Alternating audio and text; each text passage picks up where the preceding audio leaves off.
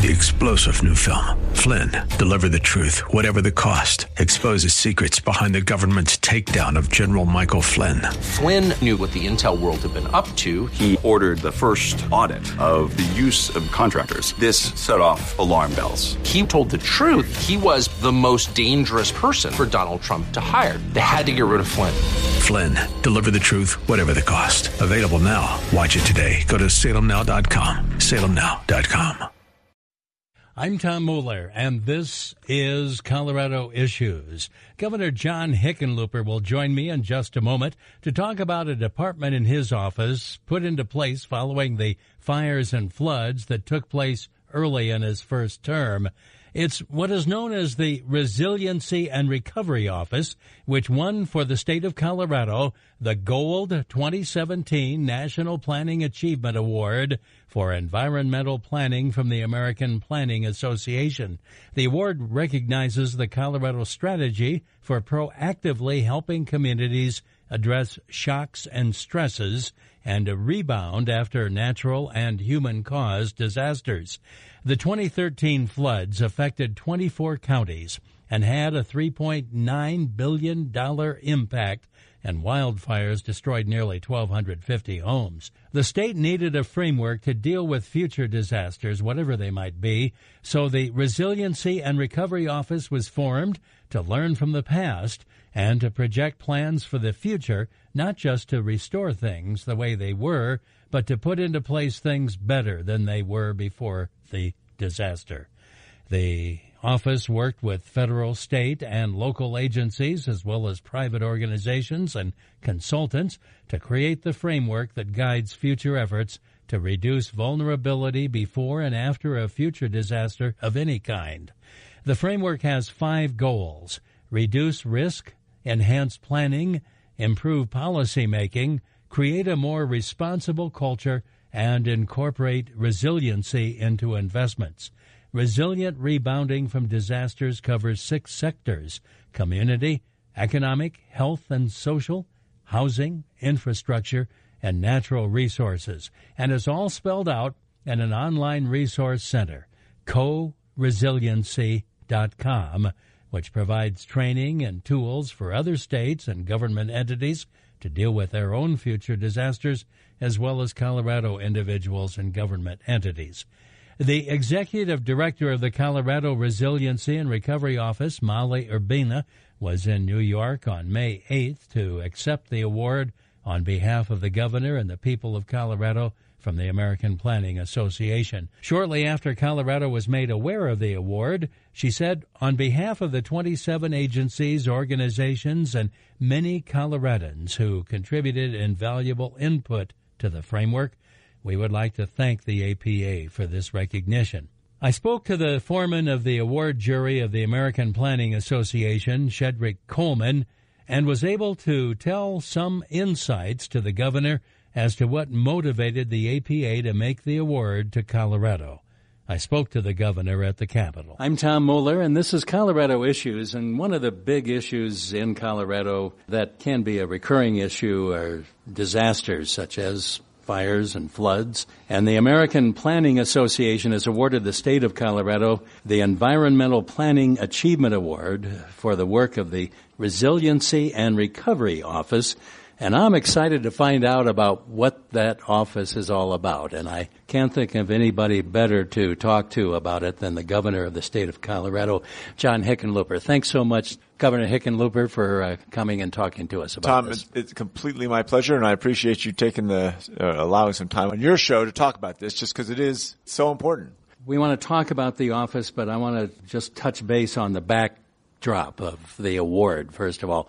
I did interview the foreman of the jury that awarded the award to you on this. Oh, no kidding. I did. And uh, we talked just last week, and the backdrop, of course, was the floods and the fires in recent years.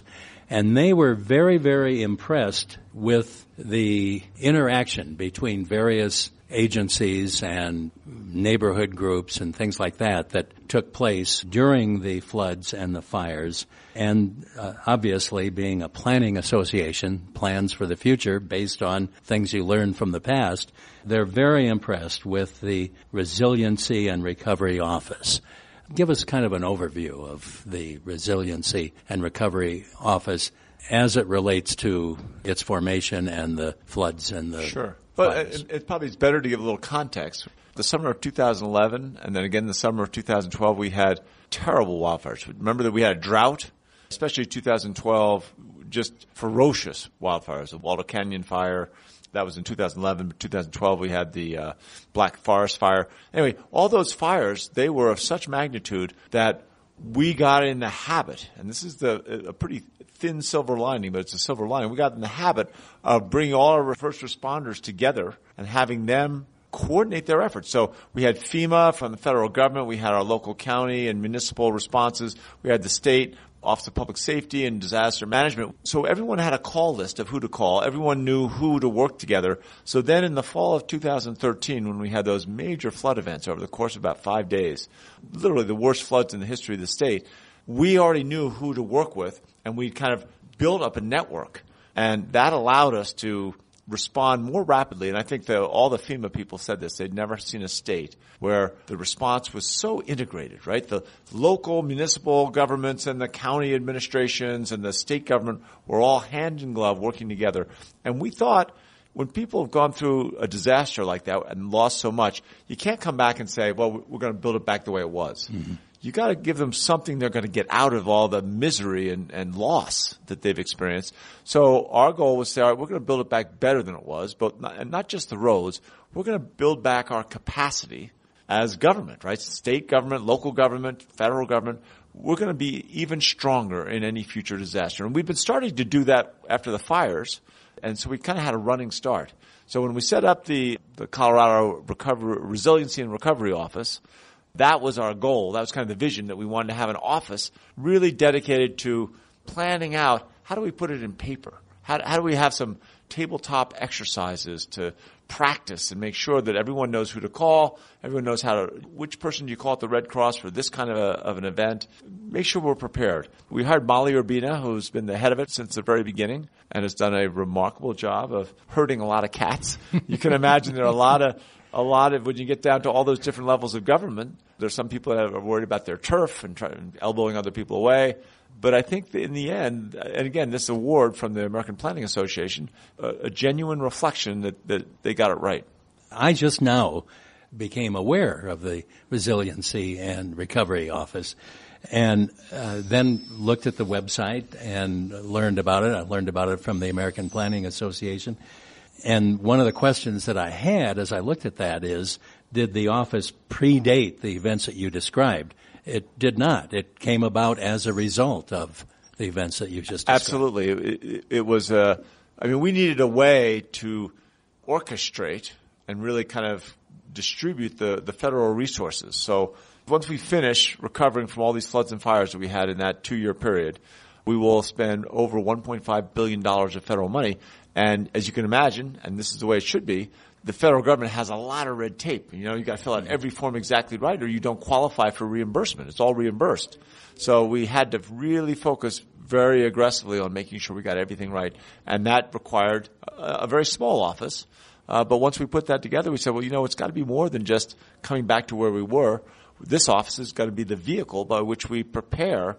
You know, how do we organize these twenty-seven different organizations, agencies of the state government, nonprofits, you know, all these different entities, make sure that they are in, in some sort of a, I don't know how you describe it, but in a framework, right? Yeah. And so that they know who to call and they, and they get in the habit of working with each other so that no matter what comes down the, the pike, we're ready. And that's just on the state level. And that's just on the state level.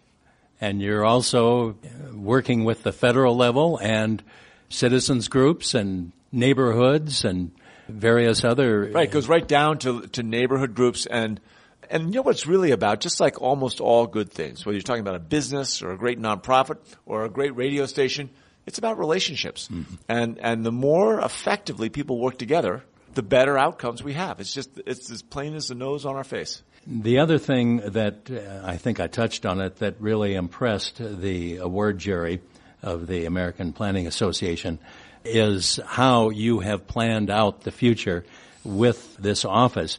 But obviously, you can't plan a future without assessing the past and what took place in the past. Right. What key things uh, came out of the past that got incorporated in your future? Sure, and I, and I think that the the resiliency, you know, really is that uh, ability to rebound from the unanticipated, right? To positively adapt to and actually even succeed in rapidly changing circumstances, whether you're talking about whether the, the climate is changing, as some people say, or whether you have a natural disaster that comes along. In those moments of sudden, dramatic change, how fast can you bounce back? And even as it's happening, can you thrive in, in, in those kinds of circumstances? I mean, that's really what, what it was all about. The, the goal is to make sure that we're looking at, well, we worked within six sectors, right? There's got to be the community development and, and, and well-being, economic development, more focused on the economy, health and social consequences of a disaster, right? So everything from the from the hospital to the Red Cross to shelters, all that stuff. Housing, and then infrastructure, you know, basic water, sanitation, that kind of stuff, and then watersheds and natural resources. Mm. So those six sectors are really what the focus is. And then, you know, it's like housing. You come back after a disaster, or what we call a resiliency event, something where you need resiliency, and you look at, all right, what was it before? As we rebuild what we've lost, is there a way we could do it better and be more thoughtful in our planning? We did a, I'm trying to think, Falcon, Falcon Ridge Housing uh, was a project in Estes Park. Mm. And they really didn't have enough affordable housing for all their the workers that worked in the tourism or retail businesses there. But as they rebuilt after that flood of two thousand thirteen, they made sure that, that, I mean, that is one of the projects where they're going to have much more housing than they had before. So we come back stronger than the way we began that, that event.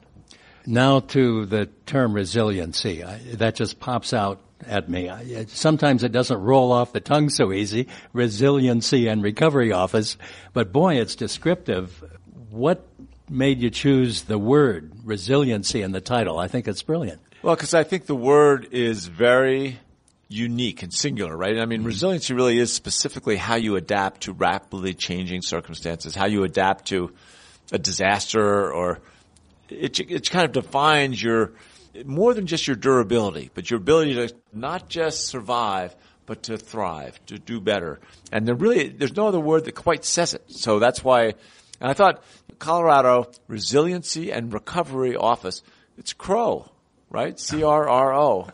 Uh, not like a crow that flies, but it's CROW nonetheless. CROW. Okay. C R R O. Okay. Uh, and the, the aspect of resiliency that it's not a one size fits all. I mean, you, you, like you said, with a, any kind of disaster, things happen so fast. They have so many different looks to them that may or may not compare to the past. Right. And yet resiliency demands that you be ready for them. Exactly. Right, and I didn't get that part. I should have. You can't build resiliency without studying the past. So when we looked at a lot of the canyons, like Boulder Canyon or uh, Poudre Canyon, a lot of these canyons were large parts of the roadbed, not just the asphalt, but the whole substructure of the road was washed away.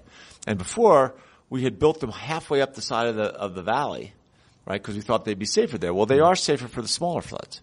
But when you get a big flood, A, it takes, it's a lot more expensive to rebuild them. And B, you, you're closed down to tourism, you know, for much longer periods of time.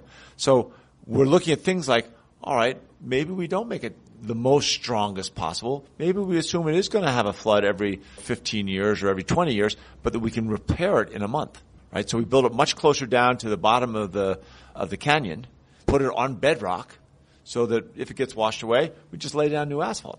That's what resiliency is about, is trying to figure out ways that you can come back no matter what happens. You can come back stronger and better, quicker.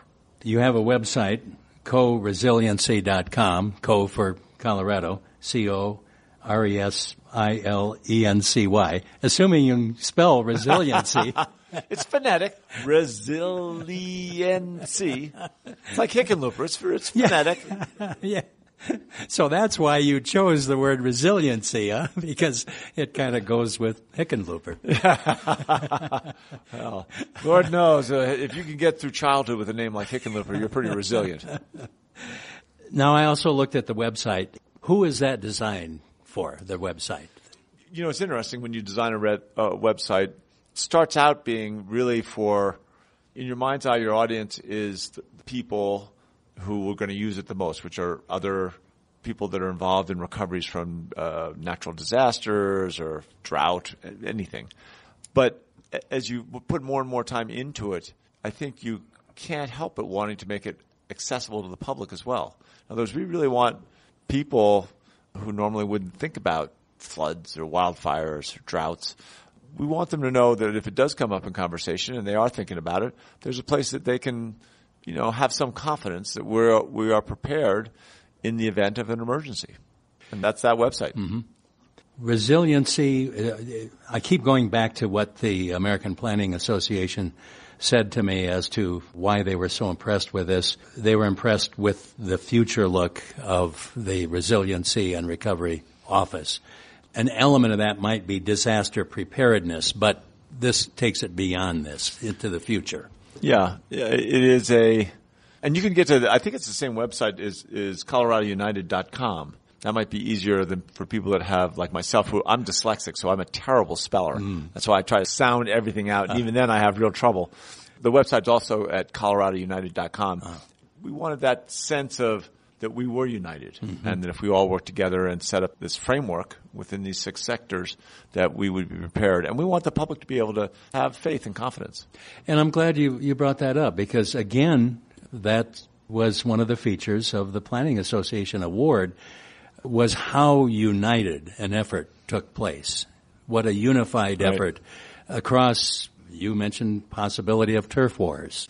I'm sure that you're more aware of turf wars uh, than just the common, ordinary, everyday person, or just people with different interests and so forth. They were very, very impressed with the united aspect of what did take place, and I'm assuming what you're working out to take place through the office. Absolutely. And, I, again, Molly Urbina deserves a lot of credit for this, just to keep everyone focused. And that goal is to make sure that the Coloradans, no matter what befalls them, they shouldn't feel that they have to face a disaster by themselves, that we are united as a state and that we are committed to making sure that if some disaster, some unforeseen circumstances befalls one of our neighbors, we're going to support them and we're going to do everything we can to help them. And it's amazing, once you get people together with that, that those uh, initial acquaintances become relationships, and those relationships develop trust to the point that they become friendships. That's where the good stuff happens. And once you have that kind of fabric, uh, that, that framework or fabric, people are more optimistic and more confident that they can deal with the worst that life can deliver, and therefore they do better. That trust in itself helps create resiliency in people. I didn't go through them, those things, but having been there at the time those things took place, that's exactly what, what happened. People really engaged in the effort. We're really concerned. Even people outside of the flood zone or outside of the fire zone, there was a lot of just exactly what you just said. We made the commitment in the beginning, and it was kind of build that confidence and help set the foundation for a resilient response. But I sat down with the C D O T, the Department of Transportation folks, and asked them how fast it would, they could get, even just for temporary repairs to the, I can't remember, it was twenty-six bridges that were down and many, many, I, sixty or seventy miles of road that was washed away. How fast can we get everyone connected with their houses? And this was, you know, this happened in the, uh, September thirteenth, I guess, fourteenth, eleventh, twelfth, thirteenth, fourteenth in there. So they looked at me and they said, well, probably January, middle of January. I said, well, it's going to start snowing after Thanksgiving. And if we don't have those roads open, it's going to be very difficult to get them past. But let's just tell, how about if I go out and tell people that we're going to get it done by Thanksgiving or December first, I said. And they all kind of looked at me and said, we prefer you not to say that. And I said, listen, if you can't do it, I'll understand why, you'll explain it to me, and I'll take the fall. But I think the community has to believe in themselves, and we have to give them that inspiration that we're going to get this done. You know, those folks, there is, there was one woman in the Department of Transportation who worked more than eighty hours a week, right, for seven weeks straight, right? Week after week. If you've never, like when I opened restaurants, I used to work seventy-five and eighty hours a week for the first few weeks before it opened and then after it opened. And it's just, you, you almost can't even think. You're so tired and you're almost bleary. She did this over eighty hours a week. She had four of those weeks she worked over ninety hours, which that is, I mean, that's every day, waking up in the morning, going to work. You know, it's, it's, I mean, think about it. It's, yeah. it's more than twelve hours, seven days a week, but she did it. And they've opened those roads five days earlier than, than what we promised. And again, they were proud and so fired up. I had several of the people that have been with C D O T for more than twenty years said it was the greatest experience they'd ever had in their professional lives, just because we asked them to, to really sacrifice. And the public, when we opened thirty-four, the roads up some of those canyons, I mean, we were besieged with love, and, and they brought us brownies and cakes. And I mean, people couldn't believe we got it because they'd seen that it was completely washed away. It seemed impossible. And yet we did it. And in doing it, it made everyone believe that, all right, well, I'm going to get my house fixed, and I'm going to get this site cleared, and I'm going to rebuild better, and I'm going to put a better foundation. I'm going to actually put a little wall between me and the, and the river. So if it next flood, I'm not going to go so easily. I'm not going to have so much damage so easily. It, it just made the whole, I mean, resilience is a funny thing because it is so powerfully connected to people's confidence. Mm-hmm. And creativity. And cre- well, creativity comes from that confidence too, though. Mm-hmm. You're exactly right. And you can't really be resilient without some creativity. So it's not just recovery. It's resiliently making it better. Exactly. Yeah. Absolutely. From a practical, everyday working uh, level, we have the website that can instruct people what to do, the how-tos of anything up in the future. In terms of the day-to-day work of the office, Molly, yeah. and, and the, the Resiliency and Recovery Office, let's say a disaster happens a month from now. What takes place out of that office? And let's hope one doesn't happen. Yeah. It's a weird thing. I went uh, my first four years, I got elected to be governor of Colorado in November two thousand ten and took office in uh, January of two thousand eleven. And those first four years, right from the beginning, that first spring, it just didn't rain. And so we went into a ferocious drought in two thousand eleven, but then two thousand twelve, much worse drought, terrible wildfires. We had some wildfires in, in, in two thousand eleven as well, but nothing like two thousand twelve.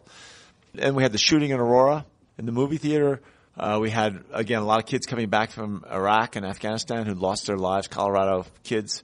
But I went to sixty-two funerals in those first four years.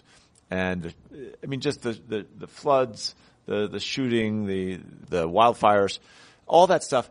I don't ever want to see another natural disaster close at home. Mm-hmm. And I really, so, so I have to say that. Yes. But I think if we do have a natural disaster, we are more prepared now probably than any state in America, and I think we're ready to respond given whatever the circumstances are. We'll do the best that can be done. In other words, so what the, what'll happen with the Resiliency Office is they have a whole battle plan uh, and, and scenario planning for almost any circumstance that could arise. So it could be a flood, it could be a landslide, whole roads washed away, whatever. They know exactly who to call in every part of the state. What are those people that need to know on an immediate timeline? And then we've also got certain core values, right? That this notion that we're going to build better than we had before, that no matter what happens, we're all going to, we're always going to end up in a better place.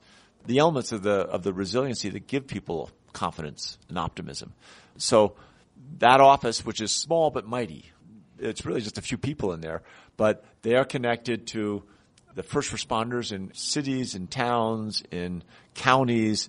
They're connected to the nonprofits, and it's not just like the the Red Cross or the Salvation Army, but it's, it's also connected to local hospitals, uh, healthcare professionals, because it's hard to predict exactly what kind of a catastrophe might befall us. So you need to have those networks in place where whoever we need for that specific event, we can get to in real time.